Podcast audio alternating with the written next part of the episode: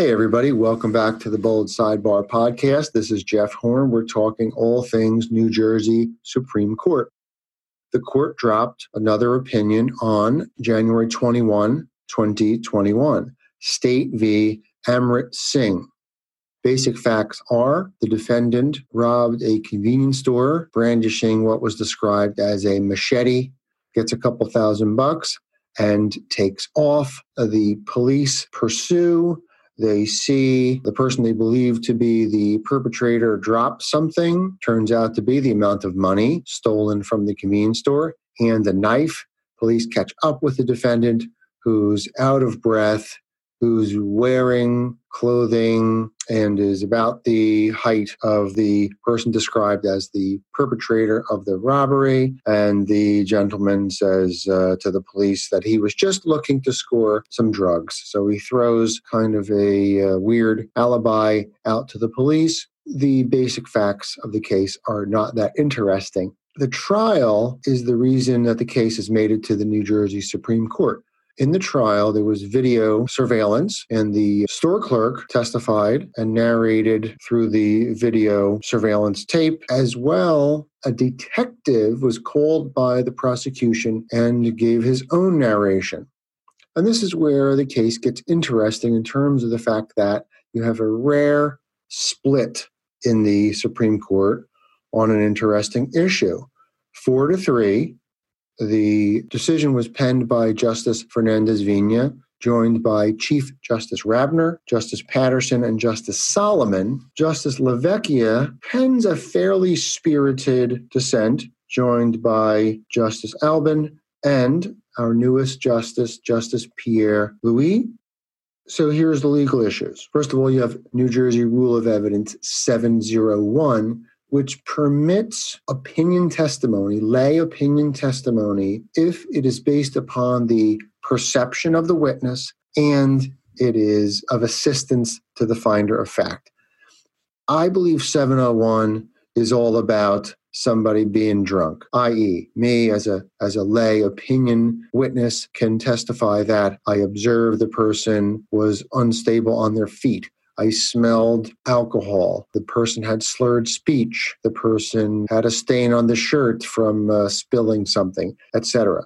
Those are the perceptions that lead me to the thoughtful conclusion that the person is drunk. And second part of 701, that it aids in the uh, fact finder, well, someone being drunk might explain part of the behavior that the person, some of the conduct that the person demonstrated in front of the witness.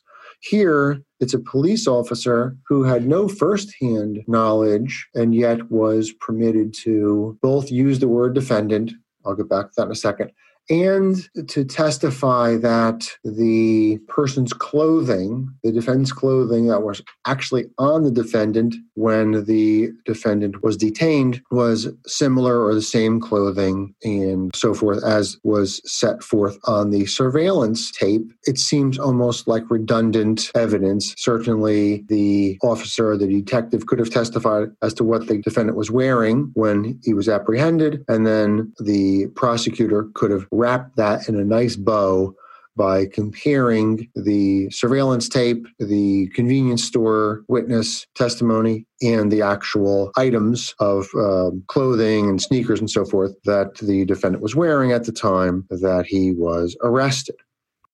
So, back to the idea of this using the word defendant.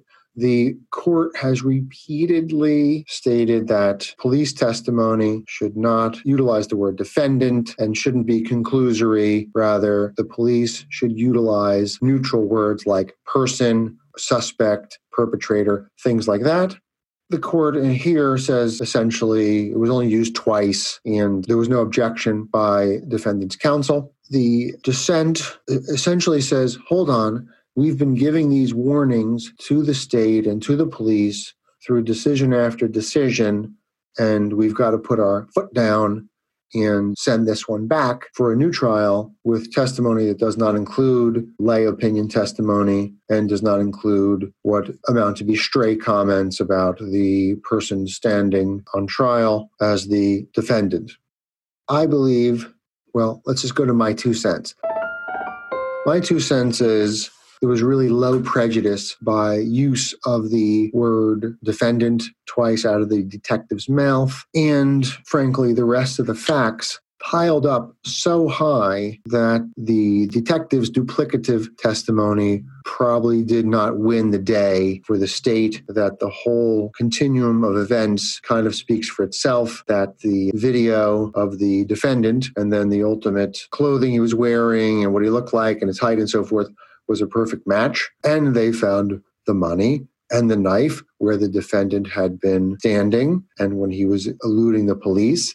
And I should have mentioned this the defendant resisted arrest. So put it all together, and I believe that, at least in the gut of the majority here, is that this guy was being convicted. This is a pretty simple case, and it ought not be thrown out because of technical rules. The dissent, uh, again, looking to essentially say we've got to put our foot down somewhere on these rules and suggestions that we're making in these opinions. And this ought to be the case. But uh, for Mr. Singh, not the case. His conviction is upheld. I appreciate, frankly, everyone listening. It's kind of fun maybe this is nerdy. Fun when there is a uh, a split and a spirited dissent you don't as i say you don't see it that much our court seems to be highly congenial and has been over the decades, but uh, it's nice to know that our justices don't agree on everything. We wouldn't need seven of them if they're going to agree on everything. So it's good to see a spirited dissent. And my guess is if you have another case come up with borderline police opinion testimony, that the court would clamp down and refer back to all of its other precedents and uh, really play an active role in managing police activity all the way through the trial and the techniques that the prosecutor can utilize in, in having the police serve as their witnesses, but trying to sneak in a little bit of uh, opinion testimony. Let's face it, people tend to believe the police when they testify to something comes across in a, an, in an authoritative way. And you wonder if the state wasn't just trying to utilize a little belt and suspenders technique by having both the convenience store witness and the police officer walk through the same testimony twice. So there you have it, State v. Amrit Singh. Thank you very much. If you like this, please get in touch with me. Let me know. I'd be happy to talk about what you want to talk about relating to the New Jersey Supreme Court. If you like this, give us a nice rating on iTunes or wherever you listen to podcasts.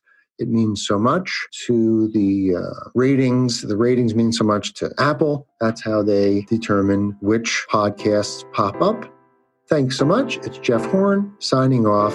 Have a good one.